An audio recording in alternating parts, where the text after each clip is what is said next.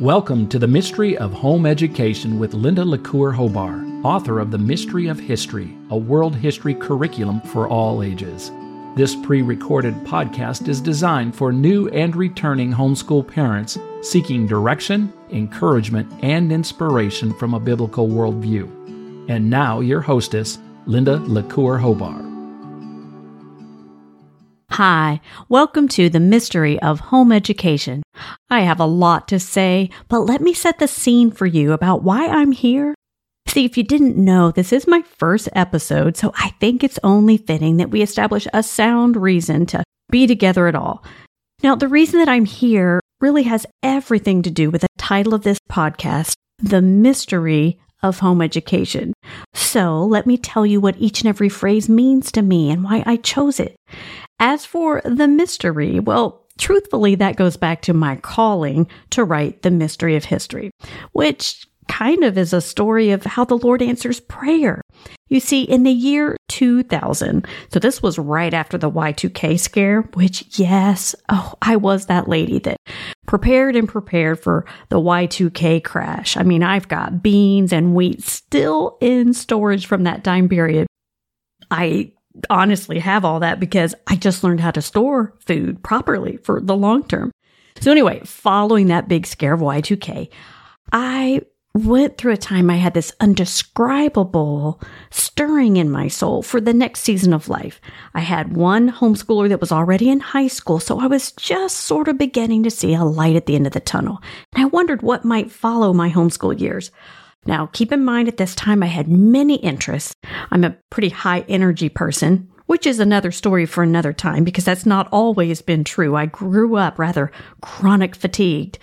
But anyway, here I was. I'm all over the place with interests and energy, but I'm sensing something specific on the horizon for me. So I set aside almost a whole year in my life, at least several months, to just pray about my future. And you know what happens when you do that? The Lord answers.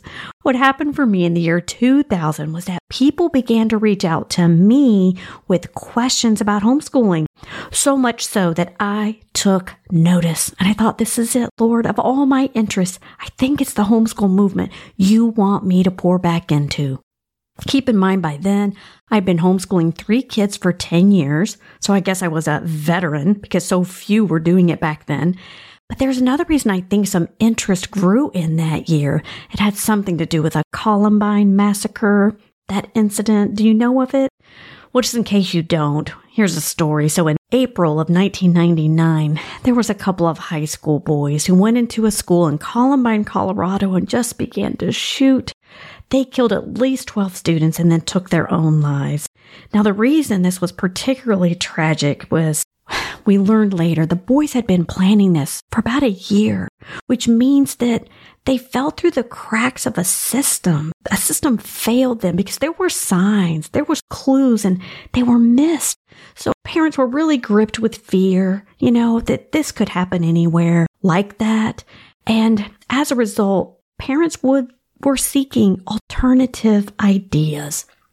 And this thing called homeschooling, which was rather minimal back then, grew a little bit more appealing. As a matter of fact, I have some stats to share with you about why some parents will look at homeschooling and please get used to the idea that I will share statistics with you. Funny thing, I'm not a numbers person, but I am a stat person because stats tell stories. So here's, here's one I have for you. According to Dr. Brian Ray, now he's an expert on research and he's with the National Home Education Research Institute. So in 2007, when he surveyed parents about why they homeschooled, 36% said they did so for religious and moral training. I would say that that was my reason too back then. That's 2007. And of those surveyed, only 21% said they were interested in homeschool because of negative environments in school. Okay, hold that thought. Five years later, just five years later in 2012, when he ran the same survey, get this, 22% of parents said they were doing so for religious or moral training, but 91% chose homeschool because of negative environments in schools. In other words, it skyrocketed the interest in home education. Unfortunately, fear shapes us, and there was grave concern about what was going on. So 91% began to homeschool back then, or that's why they homeschooled. Who even knows what the stats are now? So, anyway, let me take us back now. I'm trying to tell this story of why I felt so called to support home education. So, after sensing this from the Lord, when people began to call me, I started hosting little mini seminars and meetings in my home where I simply shared my own story. I shared my resources. I offered ideas on curriculum. the truth is, though, every time I got to the subject of world history, I would kind of pause because you see, this was before the mystery of history. And I would pause on this subject because I hadn't quite found what I wanted yet, but I began to describe a curriculum. And what I didn't know then, but what I know now is that I was describing the mystery of history. There was a vision for it before the full calling.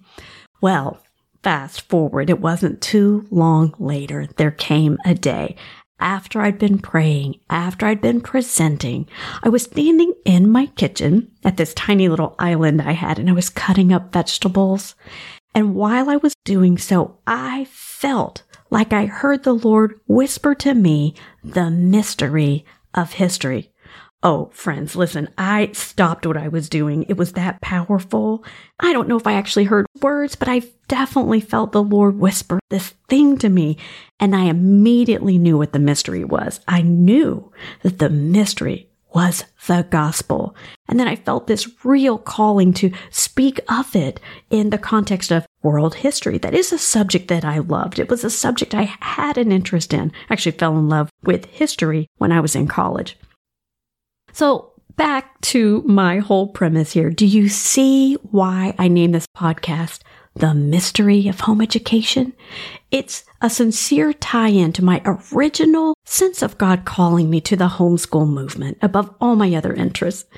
Now, I will confess I didn't know it was going to take me 20 years to complete the mystery of history. But as of this year in 2021, I recently took our last volume and put it in a colorful hardback. So now all four are colorful hardbacks that match. So now I feel as if the series is complete. I actually finished writing volume four in 2017, but it took me a few more years to get back to one and two and make them hardbacks.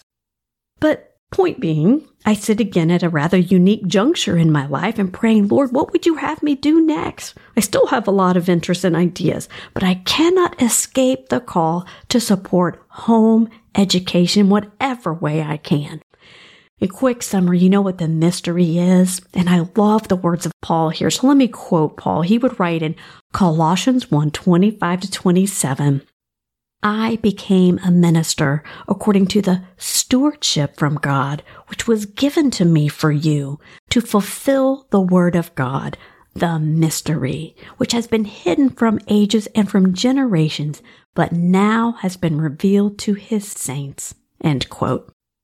You know, you are his saints, those of you who believe in the Lord. Well, let's keep moving on in our title here. So we've got the mystery taken care of. What about the next word of? Well, it's just a preposition, but prepositions show us that one thing is related to another. So what is related to the mystery? Well, I think home education. So let me start a little light here with just the word home. Okay. So we're going to take home education apart. Let's look at home. What does home mean to you? What do you picture? What does it stir in you? Is it something warm and fluffy? Is it blankets? Is it hot chocolate by a fire? Is it good smells like bread baking in a kitchen? Is it rocking on a porch swing? Is it a sense of belonging with inside family jokes? Or maybe home is the complete opposite of what I'm describing. Maybe for you it's been chaos, confusion, cruelty, I'm sorry if that's true, but either way, if you've come from a highly functional or highly dysfunctional family, I think we all have some idea for what home ought to be, for what we wish it was, right? Ah, I think one reason that we have this picture of home and family is because the idea comes from God. The Lord said in Genesis 2:24, Therefore, a man shall leave his father and mother and be joined to his wife, and they shall become one flesh. So it's God's idea. But anyway, so back to home. I know one of many things home offers is this level of intimacy. It offers pet names. Oh, I have to tell you a story about some of our family pet names that have stuck with us for years. So I think pet names often come from our toddlers. At least it did in our case. So my oldest daughter, Heather, when she was real little and a toddler, she couldn't say the word yogurt. She called it mogurt. I can't begin to tell you how many years my husband and I referred to it as mogurt. That's what we served our kids. And there was another one she had, and that was the word family. For whatever reason, she couldn't quite get that word out right, and she always called it flamly. She added an extra L in there. Well, stay with me here. Why this was so meaningful is it fast forward Heather, she's a high schooler. She went on a mission trip to Ukraine. And so I'm a little nervous. This is my firstborn on the other side of the world. And on this mission trip, which was so many years ago, these kids did not have cell phones. But there was one opportunity she had on the youth trip to email back home. Uh, just a little window of time. She got one shot at it. So when she emailed us back home, you know what she wrote? She wrote, Dear Flamly. And then she proceeded to tell us about her trip. Why was that so meaningful? Because she was recognizing how special we were to her and how special she is to us because we were a family.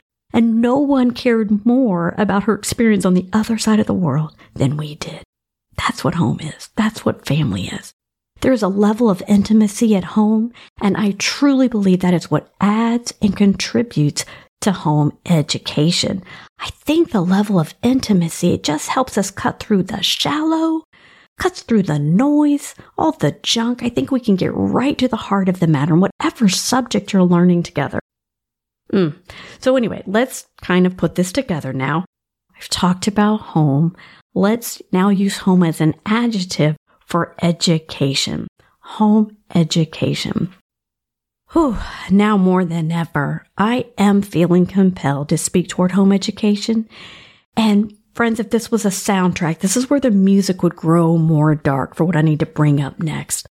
Because every day that most of us wake up, we are more socialist than the day before. This is true worldwide. This is especially true in the United States today. I could list for you all the ways that the tentacles of socialism are wrapping around us, but you can turn on the news and get that information. It's everywhere. But with that socialism comes a threat, a genuine threat to those who value faith and freedom and the God given right to homeschool, which we believe it is. Listen, homeschooling is restricted in numerous nations around the world. Did you know that homeschooling had been free in France since the 1800s, but the National Assembly recently passed some laws putting much greater restriction on homeschool families than had ever existed before. I want to quote you someone. Michael Donnelly put it this way. He's the director of global outreach. He said, and I quote, even with millions of new homeschoolers, referring to here in the United States, we should not take our freedom for granted. Freedom is not free. It must be constantly earned and preserved. This is what we homeschoolers in the United States must do, or we risk a similar loss of freedom as in France. End quote. Well, let me say this. Yes, I do study world history for a living. I've studied the history of socialism in depthly. I've written workshops on it, so I know the signs. I know the seasons of it, and quite frankly, I think we're there. Socialism isn't coming. I think it's here, at least to some degree. And so, while I thought about just writing on the mystery of home education to help us preserve this movement, I feel that I don't have time to write the book. I want to support you now while we are still free to homeschool and a podcast is just a faster way to get out some information and to encourage you. As a matter of fact, let me just transition here. I know what I just said is alarming to some, and it is. Socialism is alarming. I can't turn on the news and not sense some fear about restrictions that I see. But nonetheless, I don't consider myself an alarmist. And you know why? Because I don't just study world history to interpret these difficult times. No, I am also a believer in the Lord Jesus Christ. I'm his follower. That means I study his word. And when I do, I'm not so alarmed. You know, God says at least four times in Revelation, He says He is the Alpha and the Omega, the beginning and the end. That means that He has this. This is His story, as the old adage goes. History is His story, but it's true. He is the author of this story, the one that you and I are in.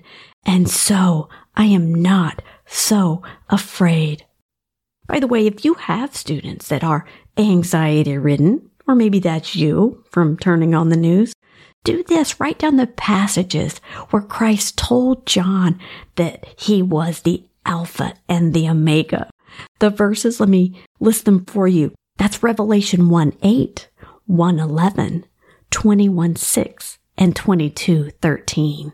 I'll jot those down in the show notes too so you can find them easily. A little side note here. You know about this story that we're in together where our lifespans are overlapping? Isn't it kind of odd that absolutely no one determines the era or the time in which they're born? I just find that kind of interesting. It is God's business and God's business alone when you or I show up on this timeline. Now, He dropped me here in 2021. I can only assume for His purposes. I also started homeschooling way back in the late 1980s for such a time as this, as Mordecai would say to Esther when the Jews were persecuted. That comes from Esther 4:14. You know, I started writing history curriculum in the year 2000, and I can't help but think now that it was for such a time as this, not knowing then that a worldwide pandemic would triple, if not quadruple, our numbers this last year. And furthermore, friends, He put you here now. Now. Chances are I am your elder, perhaps by a generation, and that's good. Kind of hope that I am. And that's because Titus 2, 3, and 4 instructs older women that I, which I am now. Here's that passage. You probably know it, but I'll read it anyway. It's so beautiful. It says, Older women likewise be reverent in behavior, not slanderers, not given to much wine, teachers of good things, that they admonish the young women, that's you, to love their husbands, to love their children. That's the end of that passage. You know, the word admonish sounds kind of strong, doesn't it? But it really just means to advise or to urge someone earnestly. I certainly feel compelled right now, given our times. So, about this whole generation thing, by the way, I am 60 now. And I'm really okay telling you that because the years, they're, they're beginning to make a difference in, in a good way. For one, I guess all my really rough stuff is a few years behind me and in the rear view mirror. And aging, I don't know, it's not quite as bad as I thought it would be. There is a silver lining. It gives me silver hair well, literally. Um, one of many things I did during the whole lockdown of our COVID year and a half was that I let some blonde streaks go that I used to pay a lot of money for. I just let them grow out, and now I'm silver. But I digress. Here I am trying to be lofty and I'm talking about hair color, but honestly, that's what you're going to get a lot of here on this podcast. Because yes, on one hand, I'm an idealist at heart. I'm an empath. And so yes, I will try to take us to deep places. I want to share deep thoughts. But I am also ridiculously down to earth. I am painfully truthful. And I hope you like that. I just can't help it. I'm terrible at telling lies. So I will speak the truth in love you know about me being a truth sayer. I will say, even when I was little, my sisters, I have two big sisters, Debbie and Diane. You'll probably hear more about them from time to time. I'm the youngest of three. And you know what sisters do? They go to each other for advice on whether or not something looks good on them. Well, let me tell you, the sisters came to me to ask about those outfits. You know why? Because I was the one who would tell the truth. Yeah, I have a hard time lying. I didn't lie well to my parents either. I always got myself in trouble if I even tried. I would fess up usually pretty quick. Now, why is that important? Well, I think you may have noticed, but our headlines right now, they're just swirling with so many lies and lies and more lies. It's so hard to cut through what is true or not anymore. It's hard to know who to trust. Well, I will do my best to not speak falsehood here, at least never intentionally. I will speak the truth in love because I do want to speak about the Christian faith. I want to speak on the merits of biblical worldview toward education, and I want to truthfully tell you how hard it is at times. it is hard, but believe me, it's worth it. And trust me, lots of broadcasts, I will just be practical on like how to grade and how to do this and how to do that. But can we talk a little bit about just home education proving itself of great worth? Let me give you this good news since I've already given you some dismal news about socialism. Let's, for encouragement, look at some more stats. I told you I have a lot of stats. Let's look at some stats supporting the incredible success of home education. You ready? So, back to Brian Ray, who gives us a lot of this information. Almost one fourth of homeschool students, that's 24.5%, they are enrolled in one or more grades above their nominal grade. That speaks well of success, doesn't it? Hmm. So there you go. And let's talk about ACT and SAT tests. According to an Arizona study, homeschoolers would average 1.7 points higher than their counterparts on ACT tests. Yeah, 1.7 points higher than private or public schooled kids and homeschool students would score 67 points above the national average on the SAT. Wow. Are you encouraged? I hope so. You know, it gets even better according again to Brian Ray. If the public school mean is 50%, okay, so achievement test 50%, private schools are performing better at an average of 65% on achievement tests. But homeschoolers, they hit 77.5% or higher across the board. You know what that means? That's 27.5% better than the counterparts. That's almost 30% better. That's what homeschoolers are doing. Now, subject by subject, on a scale of 1 to 100%, let's go back to public schools setting the mean at 50%. Get this. In reading, homeschoolers hit an 89%. In language, 84%. In math, 84%. Science weighs in at 86%. Social studies, 84%. In composite, hmm, homeschoolers are scoring 86% in their subjects. That is 36 points higher than the average student, at least in a public school setting. Educational achievement. It's a great report card for this movement. You know, when you ask parents, what they attribute to their success in this one on one teaching, most will say it's because they found less distraction from the classroom and less discipline problems and more freedom to teach according to their students' strengths and abilities. Friends, that's discipleship. That's mentoring. It works for academics as well as spiritual growth. Let me also say on just this phrase, home education. I could have called this podcast The Mystery of Homeschooling. I thought about it, but I kind of have a pet peeve with the word school. School kind of trips me up because you see, fish, at least some fish, not all fish, they tend to travel in schools for a reason. They stick together with the flow of the ocean. Can you picture that? Like from a documentary about the sea? You know, that's good for large groups of fish, but it negates the power and the identity of the individual fish. Hmm, who can't seem to go his own way. He has to stay in the school. Well, friends, we are not fish that travel in schools, are we? But by teaching at home, that means we're allowed the freedom to not go with the flow of the ocean. We can follow our own model. And if you dig deep on this subject, that's really the difference between individualism and collectivism. That's freedom versus socialism or communism, which brings me right back to one, one of many reasons I feel so compelled to return to my roots of home education and tell you all about it. We're fighting. We're fighting against an ocean of public opinion that does not value individualism like it used to. Now, in closing, I do want to give you a little activity to do with your students. That is, if you have time, this is optional. Just in the same way I give hundreds of enrichment activities in the Mystery of History, I'm going to give you a little something to do if you'd like. So here's my idea. Remember how I talked about Jesus being the Alpha and the Omega, the beginning and the end? Well, here's an idea to bring that truth home to your kids.